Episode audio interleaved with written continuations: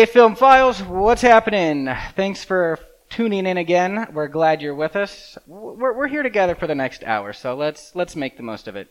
We have some new faces in the studio with us tonight. We'll meet them in a second, and uh, we'll talk about our movie, although it's more of a theme. Um, so I'm Jimmy Malone. I'm Ben Snowden. I'm Jesse Poland. And I'm Dakota Kuhlmann. Yeah, and tonight we decided that we're gonna do remake night. and Yippee! yeah, we, Yippee for some, boo for others. yeah, with Boo, oddly for most. Yeah. with with Stu out of the weather, he was never keen on this idea, but me and Ben have been uh, wanting to do this for a while. So we thought, what better vessel than the 2012 film Total Recall to use? So that's going to be our thing, and expect some tangents ahead because uh, Yep. We're going to build from there. You're the- listening to Movie Show Theater.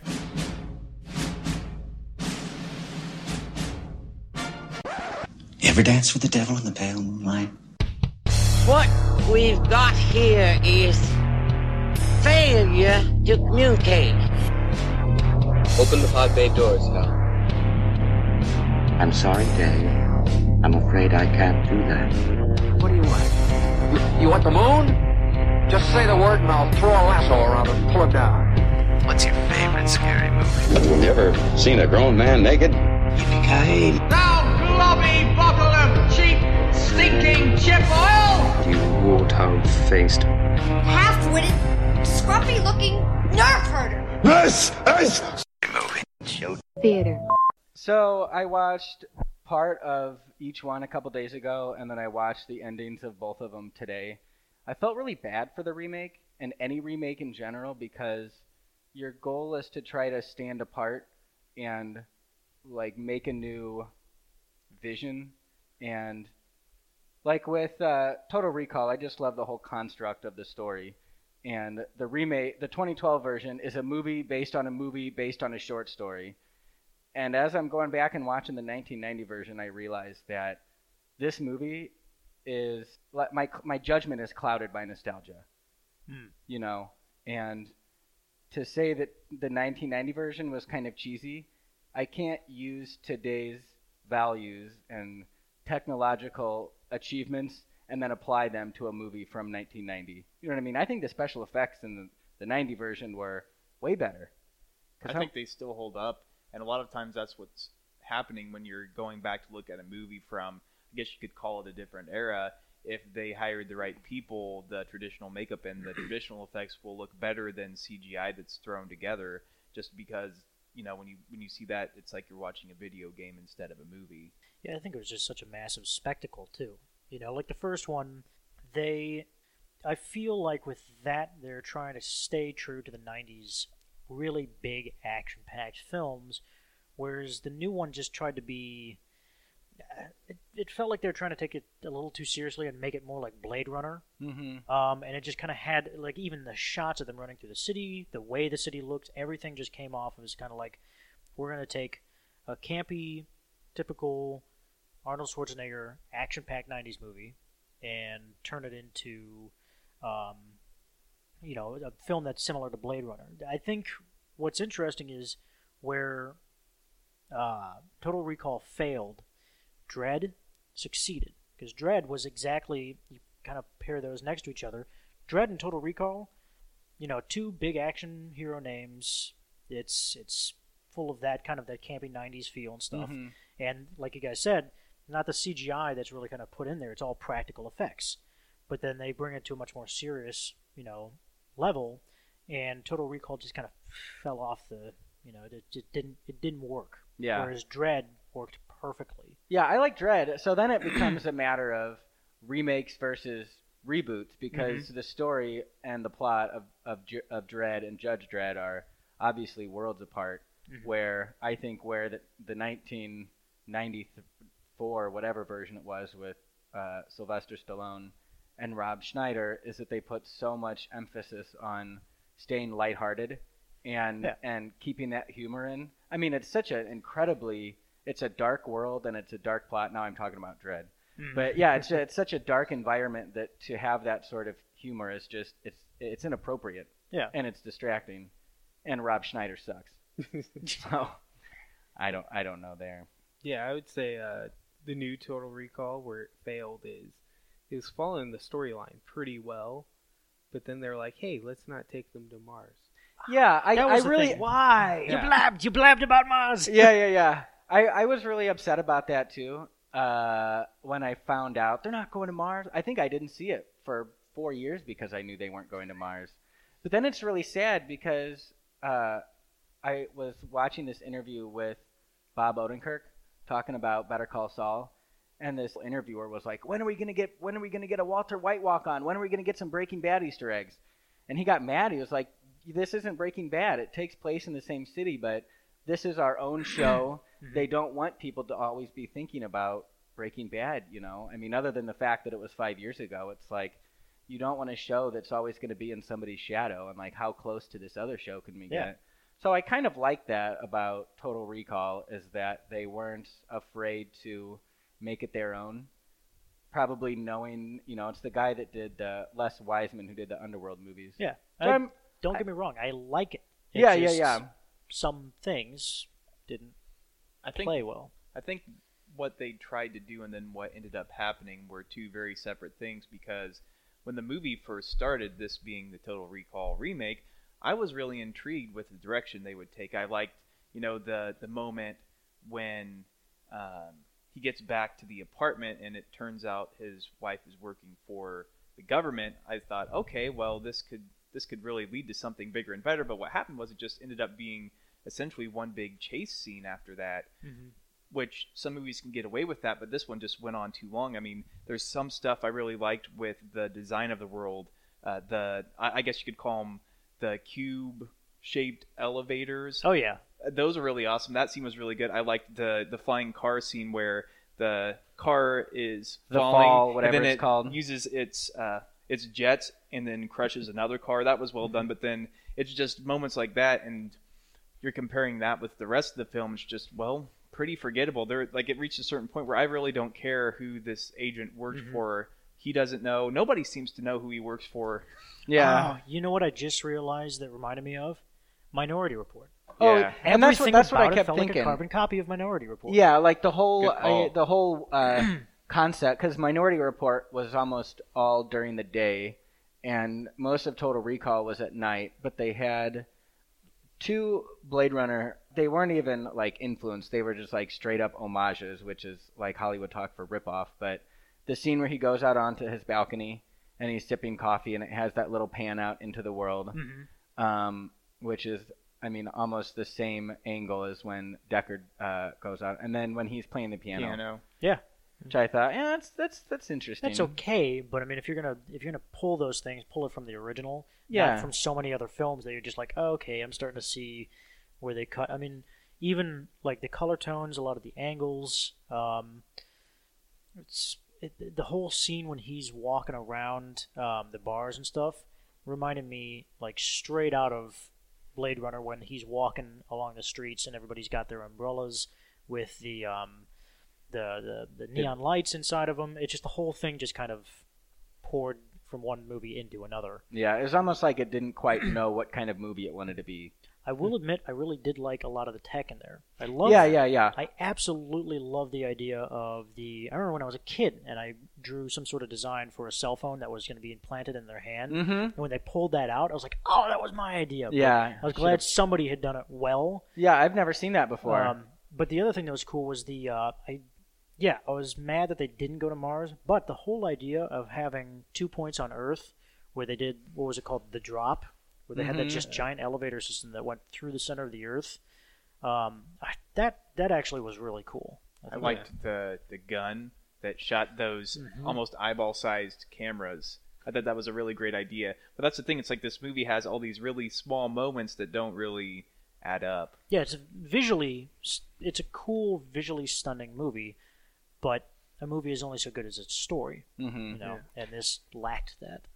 And I think too, I think it's funny. The I kept thinking Minority Report the whole time, and then I had to laugh because the original Blade Runner novel was written by Philip K. Dick. Total Recall was originally written by Philip K. Dick, and Minority Report was also written by Philip K. Dick. and so the whole thing is just a tribute to Philip K. Dick. hmm So I was watching Total Recall, and I didn't realize how important that cheesy humor is until you watch the remake. When I was watching the remake, I, I missed it, and I missed that lightheartedness. Like the guy who plays uh, the original 1990 version, who he was like a used car salesman who was trying to sell the packages to Oh, was it the cab? Arnold the cab Schwarzenegger? or something like that. Yeah. the guy that worked at Recall. Oh, hi- yeah. And he he walks up and he's just has sleazeball written all over him. I love the way that they did that. But yeah, so, some of my favorite movies are so protected by my childhood, and I love them so much that for all intents and purposes, if you're gonna map out the movie, they're not good. Like I can watch Face Off at any time. Yeah. Love that movie. Mhm. I love Con Air. I love Congo. Movies like Total Recall, like at the very end when Arnold Schwarzenegger he puts his hand on the alien handprint, and he just like parts his hand and that's it. Uh huh. And the computer's like, oh yep, that's a match. And you just have to make the basic shape of the of the handprint. You know, there's All you got to do is Spock.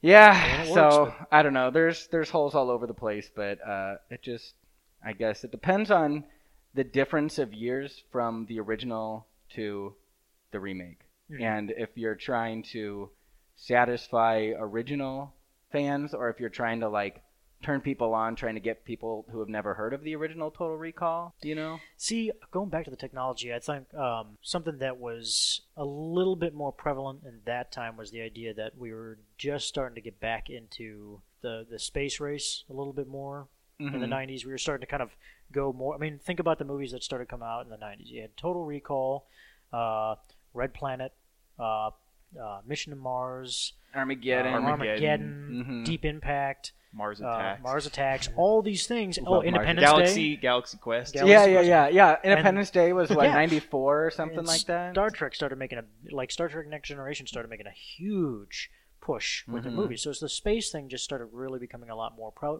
prevalent, at least with the whole Mars angle. And I think the reason why they did what they did with Total Recall, the remake, with the whole kind of corporate espionage, you know, secret military organizations that are trying to, you know, hack into the workforce is because that was a little bit more grounded in what's happening today. Yeah.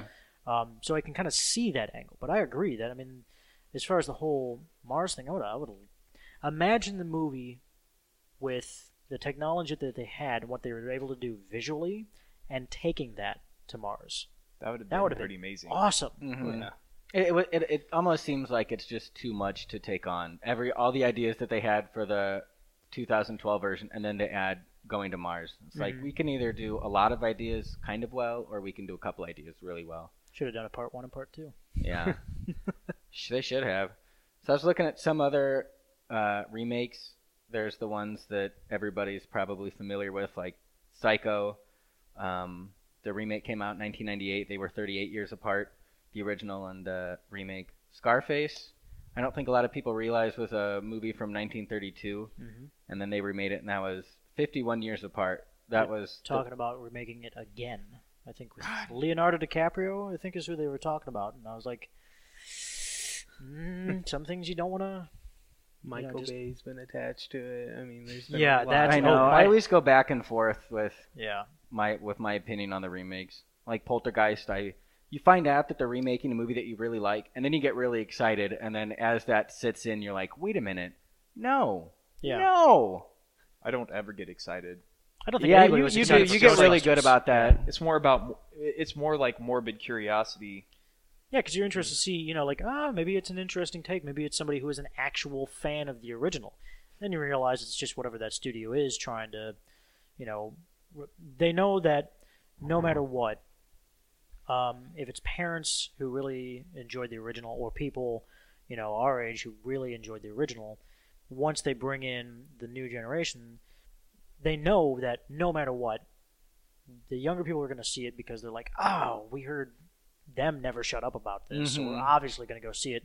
And then there's that, like you said, morbid curiosity where we're just like, ah, I'm going to be pissed if they ruined it, but I know they did. Mhm. And Plus, Yeah, it's that's like generally what happens.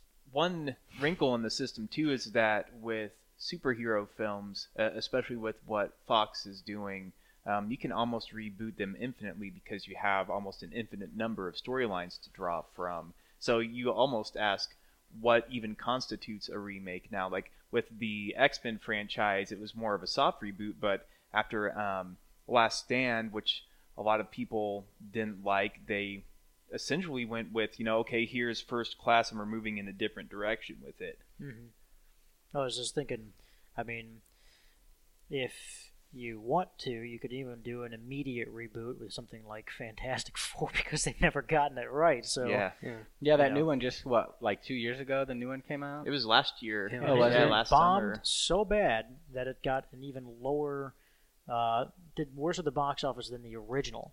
Well, actually, no, the second one was the Silver Surfer, which nobody was excited for, and it's just mm-hmm. that. I know what happened with that. I mean, we were kind of talking about that with the the executive producers that Yeah. took over. I mean, it's one of those things where if you don't let the director stride after the date, like the day that you're supposed to shoot, and then the studio comes and steps in and goes, hold on, wait a minute.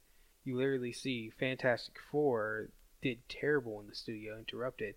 Then you see Deadpool where the studio didn't even mess with it because how much money they put in it wasn't enough to even care. Mhm. And it made so much more money because it had this carefree spirit.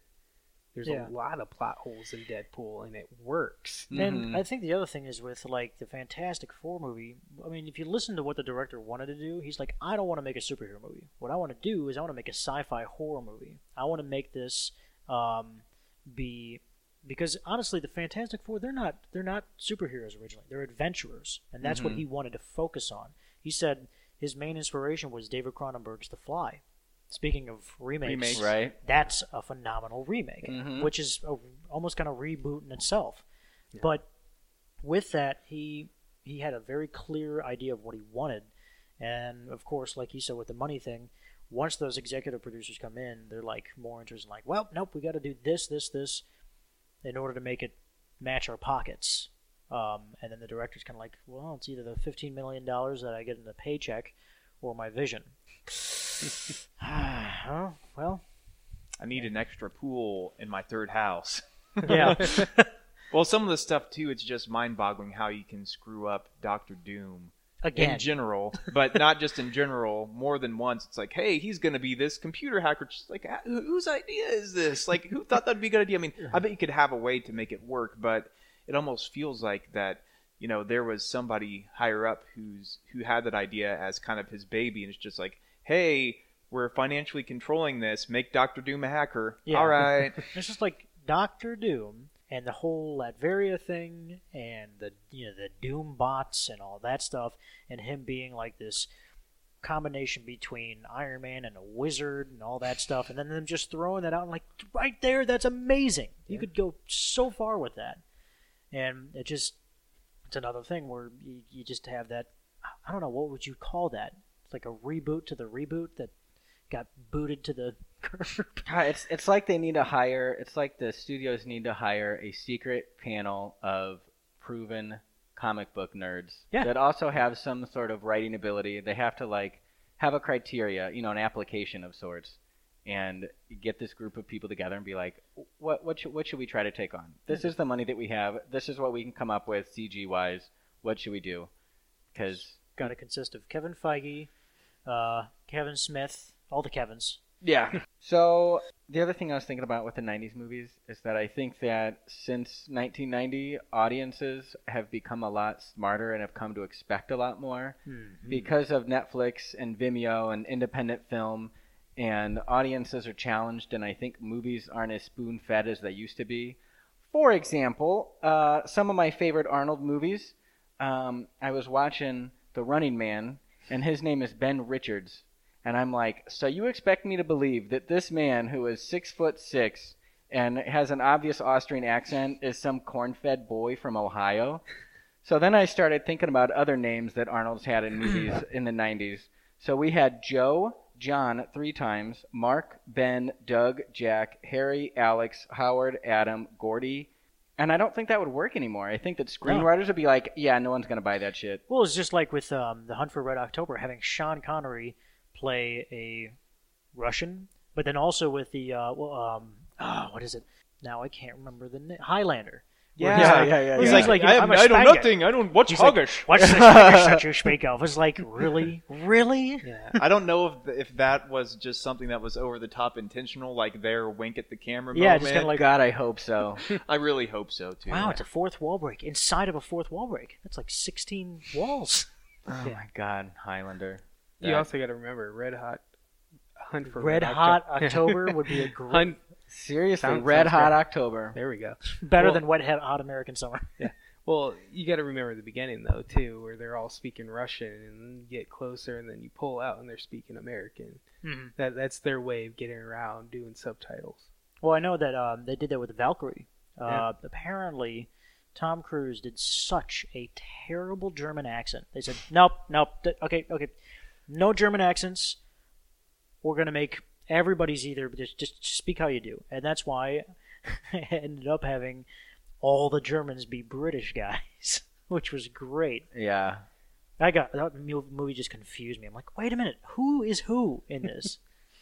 So it's like it's kind of like Total Recall. Then you don't really know who's on which side. yeah, It's like I don't care whose side we're on. Just something explode already. Mm-hmm.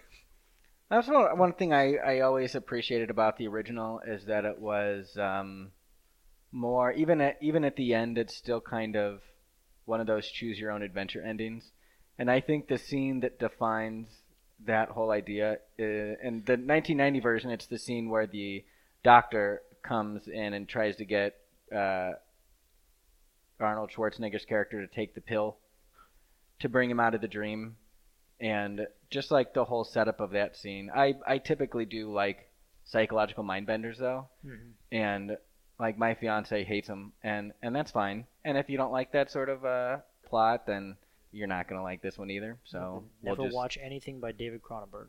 ever. yeah seriously and then in this one they did it with um that guy bokeem he was in fargo that black guy who played uh Colin Yeah. Farrell's best friend God, talk about shows.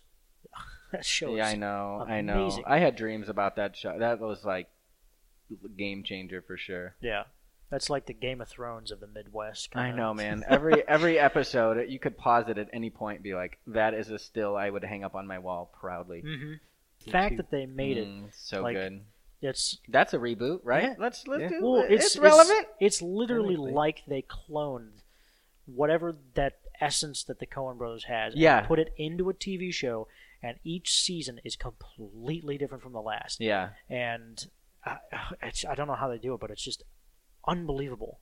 I was Absolutely unbelievable. I was so happy to see it get such good reviews. oh yeah, It's kind of difficult to categorize that too because going back to the comic book argument, so you had obviously a Daredevil film, but then you have the Daredevil television series, which is completely Oh, different. That's so good. That's like every single best episode of any Law and Order show, and plug it in, and then it's it's like it's not even a superhero oriented. Like it hardly is. It's so. It's just like uh, Captain America: Civil War was more of a. Or not Captain America: Civil War. Winter. Captain America: Win- Winter, Winter Soldier, Soldier. was so much more of a Cold War era espionage movie than it was anything to do with superheroes, and I think that that threw people off because they're like, "What? What just what happened? was this?" Yeah, Isn't there isn't there supposed to be a giant monster destroying the world right now? Well, actually, thinking about something real quick and just kind of going back to um, kind of Total Recall and Minority Report. I know we were joking about, you know, hey, what if they did, you know, part one and part two of Total Recall? Um, see, they could do something interesting with a series like that because they just did that with Minority Report. Did you see that they actually made that into a show? No. Yeah, Yeah. Minority Report was Yikes. turned into a show, and it followed the three. Um, I like Minority Report. I shouldn't say The- with my the judgy. precogs. Yeah, the precogs. Yeah. It follows their story before they got dumped into bathtubs and turned into guinea pigs. That's really cool. And it was yeah, it was a cool idea. I didn't get to see the show, and it looked a a, a lot more vibrant and kind of lighthearted than the actual movie was. And I would have kind of liked to have seen it follow more the movie route, where it was you know dark. Mhm. Um, it it came off a little bit like uh, Elementary, the the kind of American version Mhm. of Sherlock, and I was kind of like, eh. And then they did that with Limitless too. Limitless was a movie. Oh, I did see that. Yeah, and I heard that kind of tanked, but yeah, there's there's options where you can take a movie and now I guess That I don't know if they're just trying to rake in money or if they just think that somebody might find it interesting. But yeah, something like Minority Report and turning that into a series, you could do something like that with Total Recall to where maybe not following um, the, the the 2012 version, but imagine taking the 1990 version and seeing how they colon, uh, colonize Mars, Mm-hmm. you know, and doing that and where the idea of recall came from. Like maybe it started out as some sort of military experiment and then turned into like like, there's a whole lot of different ways. Yeah, you could go or with you that. could like follow someone's uh, vacation package. yeah gone wrong. oh yeah. Well, plus two, I'm, I mean they've they've done that with another Philip K. Dick property, which is uh, the Man in the High Castle. So I think his work kind of lends itself to that because he had this sense of paranoia that came across. So a lot of times you're wondering if what the character is perceiving is actually reality. And outside of that, like if you uh, if you go back and read Do Androids Dream of Electric Sheep, which is the basis for Blade Runner, he has uh, all of this different technology, and you get bits and pieces of it. But if you had an entire, even if it was just a mini series to just explore some of those uh, smaller things that come up, you could probably, you know, make so many of those and have people totally enthralled just because well, we are used to the Hollywood system. It seems like with Netflix, they're kind of breaking away from just, oh, well, here's the 90 minute, you know, Cliff Notes version of the story where you really didn't feel fulfilled. And here were these couple of cool things with, like, well, the Total Recall remake. Hopefully, we do see a lot more of that where you can take something like um, what Daredevil's doing, but with different things like complete novels where they're making you know a complete series out of a novel and it's actually faithful to it and sometimes maybe even improves on some of the aspects of it. That's the thing about Uh, philip k. Dick. He he had some very strong work but then there's some stuff you'll read and you're like i have no idea what's going on and i don't really know if i want to know what's going on because I'll, I'll forgive him for drugs. Yeah. I immediately feel but- bad for crapping on Blade Runner 2 and 3. Did you read either of the other two ones? no The second one, the basic plot was that it turned out that Pris was human, and so Deckard is ostracized from the Blade Runner squad, and he's like ostracized from society, and he has to survive based on his Blade Runner uh, wit. The third Blade Runner book is uh, Deckard being a creative consultant on the movie adaptation of the first book. Wow, I don't know Um, how to I don't know how to take that. But when I when I think about reboots and remakes, it reminds me I get the I get a very similar mentality when somebody tells me about a really cool cover band. And it's kind of a double-edged sword where it's like, "Oh, you like the Kinks? Well, then you're going to like this band that tries really hard to be the Kinks." And it's like, you know, on the one hand, yeah, I really want to see the Total Recall movie because I really like the original Total Recall, but it's also probably, you know, you're going to walk in with your arms crossed and this director not only has to win you over to the point where you're okay to watch it, but actually sell you on the film itself. Well, plus two, sometimes you'll have the opposite dynamic. I haven't made a list related to this idea, but you'll watch a movie and you may be familiar with that specific property uh, if it's based on different source material, and you'll say, "Man, somebody needs to reboot that almost immediately." Like Fantastic Four. One I Yeah. put on my list was Spawn.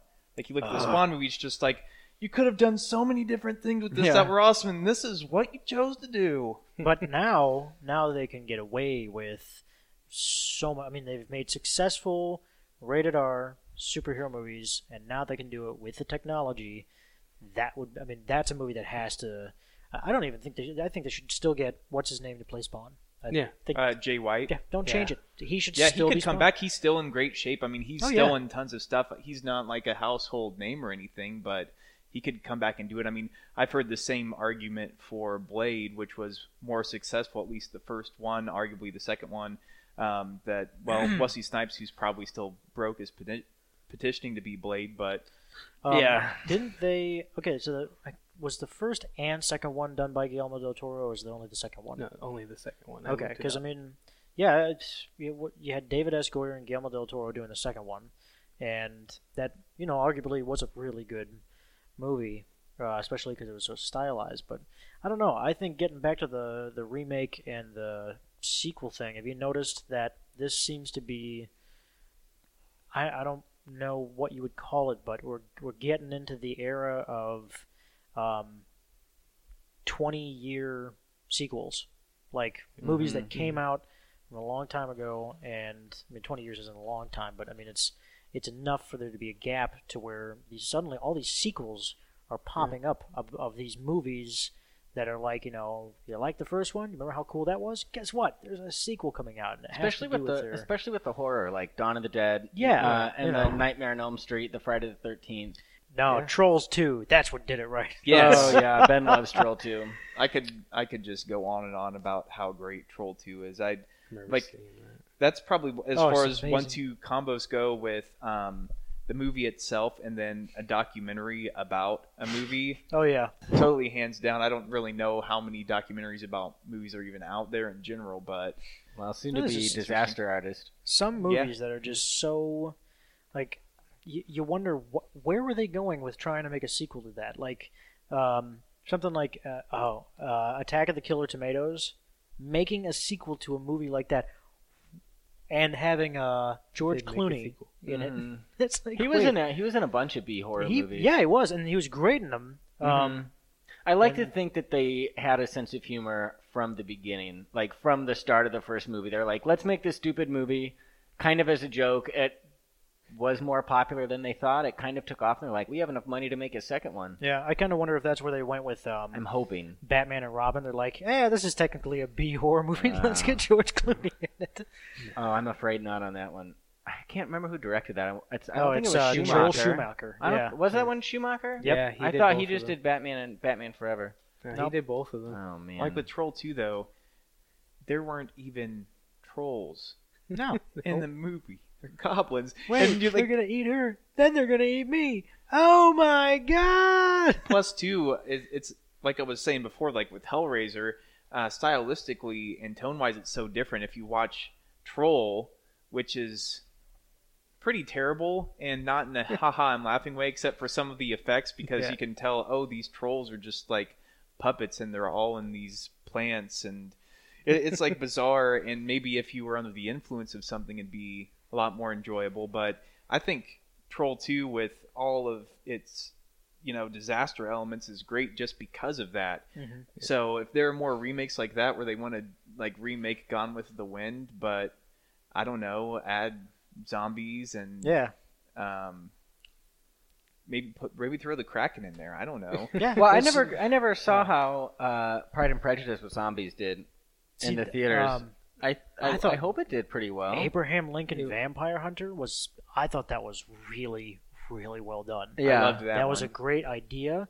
It was almost too good because when I saw it, I was like ready to be like, yeah, popcorn and soda. This is gonna be a this is gonna be a really bad movie that I'm gonna enjoy, and it ended up being such a good concept and idea, and it was intelligent, and I was like, um, I don't know how to think of this now. This ended up being, uh, okay, I need I need to go home and rethink my life. Yeah, What's happening? totally. That's a dangerous line too, because it'd be easy to go too off the wall and go too Yeah. crazy. It's like, okay, I, I thought Hansel and Gretel was good, but um, See, that was the that that was exactly what I expected when I saw that. It was cheesy, it was campy, and it was absolutely Van Helsing ridiculous. Mhm. The Vampire Hunter, that- like that, that got into some real deep, thought-provoking, you know, metaphors and stuff. And I was like, oh, jeez, uh, whoa, I hadn't thought of it that way.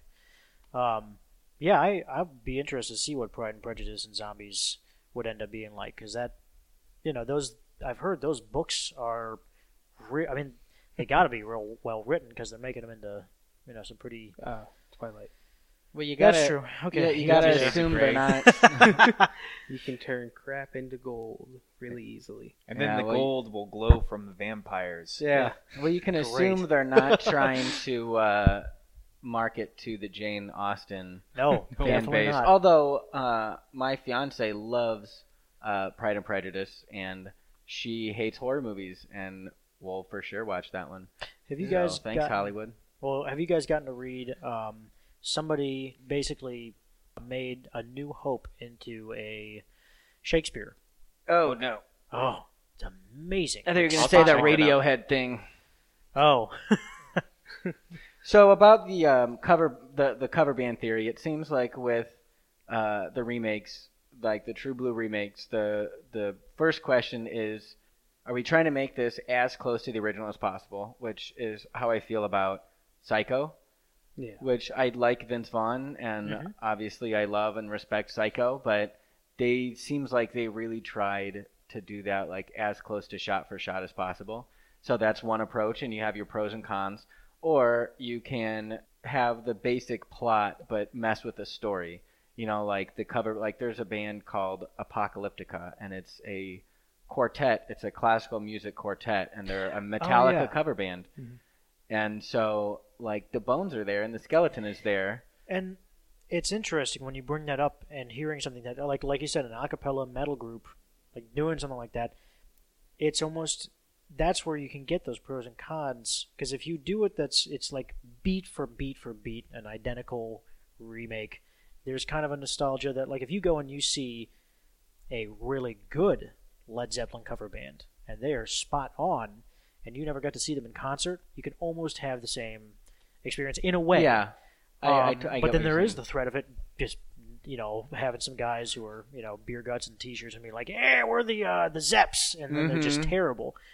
Or you can also do that to where um, hearing it at a different angle. Like I, I I've listened to several different pop songs that were played with just cellos and violins, and I'm like, man, that is beautiful. That is an amazing piece of music once you throw out the auto tune.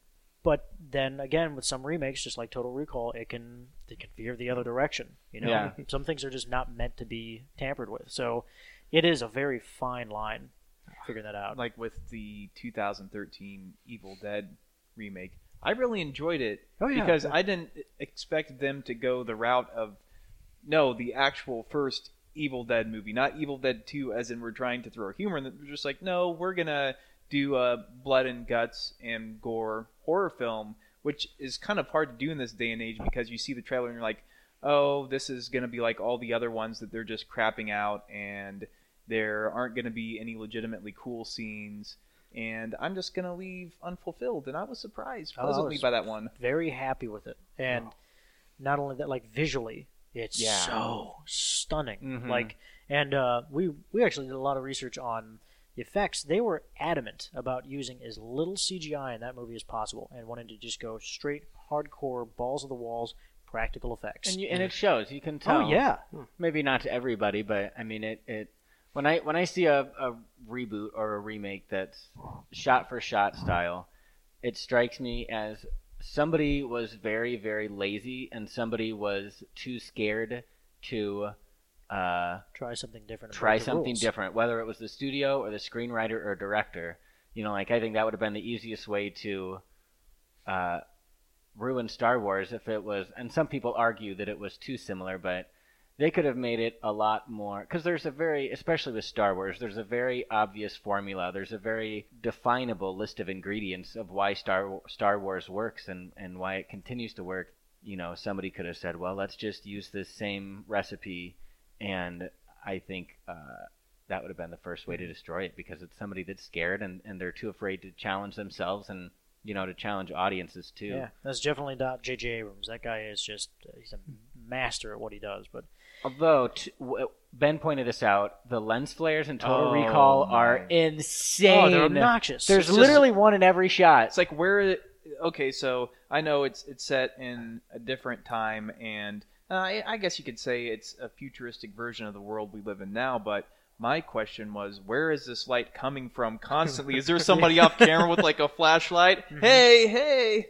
that's that's going to recall? Cool, I'll join well, I know ya. that that's um, called future halogen. J.J. Abrams did that when he was on set for Star Trek. That he actually had. He's like, nope, need more lens flares. And his but he- wife called him on it. But it, it still worked in a way with what he was trying to do. Um, I gotta say, that guy really knows how how things in space work. Uh-huh. Like, there's a lot of movies where you're like you hearing the explosions, but every time he'd do it, there'd be an explosion, and all of a sudden be dead quiet, and you'd feel that and that impact of like the air just getting sucked out of a room. Like, wow, that he really did his you know homework on how you know the physics of things work. I just remembered one thing really quick as far as a good sequel prequel kind of deal. John Carpenter's The Thing and the prequel to that. Still unbelievable. I thought what they did with that as a prequel, taking place like right before the events um, in the 1981, 1982 81, I think. a version of the It thing. was. I think it was 82. they uh, yeah. and talking about the practical effects that they use Oh, in that God. too. Did you ever watch the behind the scenes footage of that stuff? I thought all of that was CGI, and then they showed how they built That act all all the monsters. They built all of it. Oh, and yeah. it was just haunting to see that. I was like, ugh. The fact that they were able to do that that well, um, that that's just one of those things where they they came up with a new original story that still kind of followed John Carpenter's, but they still made it their own. Oh yeah. Um, and I think he probably watched that and was like, "Man, I wish I had the tech that they used today What to do my idea. version of that." Yeah, even the little the the little touches like at one point somebody slams an axe into the wall, and in the 1982 version, uh, MacReady pulls it out of the wall. So you're Mhm. like, oh, that's where that fucking axe came from. Yeah, That's cool. Speaking of horror masters and remakes, I really wish this one would have happened because it would have been Wes Craven remaking his own film. But I think this was maybe a couple of years before he passed away. He was talking about how he wanted to remake Shocker. Oh my Yeah. god. And here's how here's how I see that working. though. Netflix show. That's my vote. here's how I see that working though. So just imagine him, the shocker, being able to jump into the internet. Mm. Because when I, I can't remember the, the year that came out. Did I write that down? I didn't. I don't remember when that came out. I know it was the earlier 90s. And just imagine this guy who's been sent to the electric chair, electrocuted, and now he is able to jump in the internet and kill people that way. Now that could be something. Oh, yeah, As long as you did it right. The only problem is I, I feel now with the, the way the studio systems work, you'd probably have maybe a 10 to 15 percent chance of getting the right team together to nail the tone on that one because Yeah, they, they'd 'cause- probably make it like way too serious or try to make it like The Grudge or something. And the thing is, it Mhm. gets really. Uh, b- there are so many different fun things, and Wes Craven was so good at making a scary movie that refused to take itself seriously. Um, and with something like that, it would have such a, a kitschy kind of feel to like Scream with all these you know teenagers and stuff with cell phones. There's so much you could do with that. It's like Shocker, you know, he can jump into. I mean, he'd be able to, you know, beam himself into somebody's phone. So it's just like they're looking at something on YouTube, and I could just imagine him running up through and then just jumping through the phone. Just scenes like that in my mind. You're like, oh, that'd be such a great idea, but Hollywood would ruin it. Oh yeah, I think the biggest thing about like remakes is they make a really good film, and then they drop the ball by putting the, like a remake to it. It's like if you look at Total Recall as just a movie without Total Recall, Mm-hmm. it's a good movie. It's a good sci-fi film. Yeah. That's a good point. If you took out the title and called it something like uh, um, the drop or something like Mhm. that, if you called it the drop Fall. and- or like the fall, that's you're right. I mean, that, that could that could be on its own a really cool standalone movie, and I don't think anyone would. If, if you do it right, people would look at it and go, "Yeah, I see some some things in there." But the fact that it does say Total Recall, people are like, "Ah, I see where they stole that from. Ah, I see where Yeah. they get that from." And imagine how much money they could have saved by not uh, getting the acquiring the rights to the just the name. So we're gonna end with some uh, trivia. One of the few films ever that has an entire cast and crew of all men. The only woman involved in in front of the camera or behind the camera is a female voice as a computer voice. But there's only like three in existence with all male cast and crew. You have to Oh. tell me what it is. And I'll even give you a hint. It's from 1982. Screenwriters, financiers, script supervisors. And you said there, there's how many of these? There's only like three or four. And this one's 1982. All right, I got three.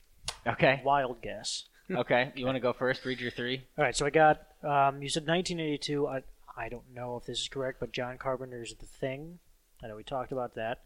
The Great Escape, and uh, Flight of the Phoenix, the original, with uh, Jimmy Stewart and. Uh, Three very excellent guesses. My, mine's the thing. I also put the thing. It is the thing. All right, there you go. and Great Escape was another one, so good job for that. Okay, cool.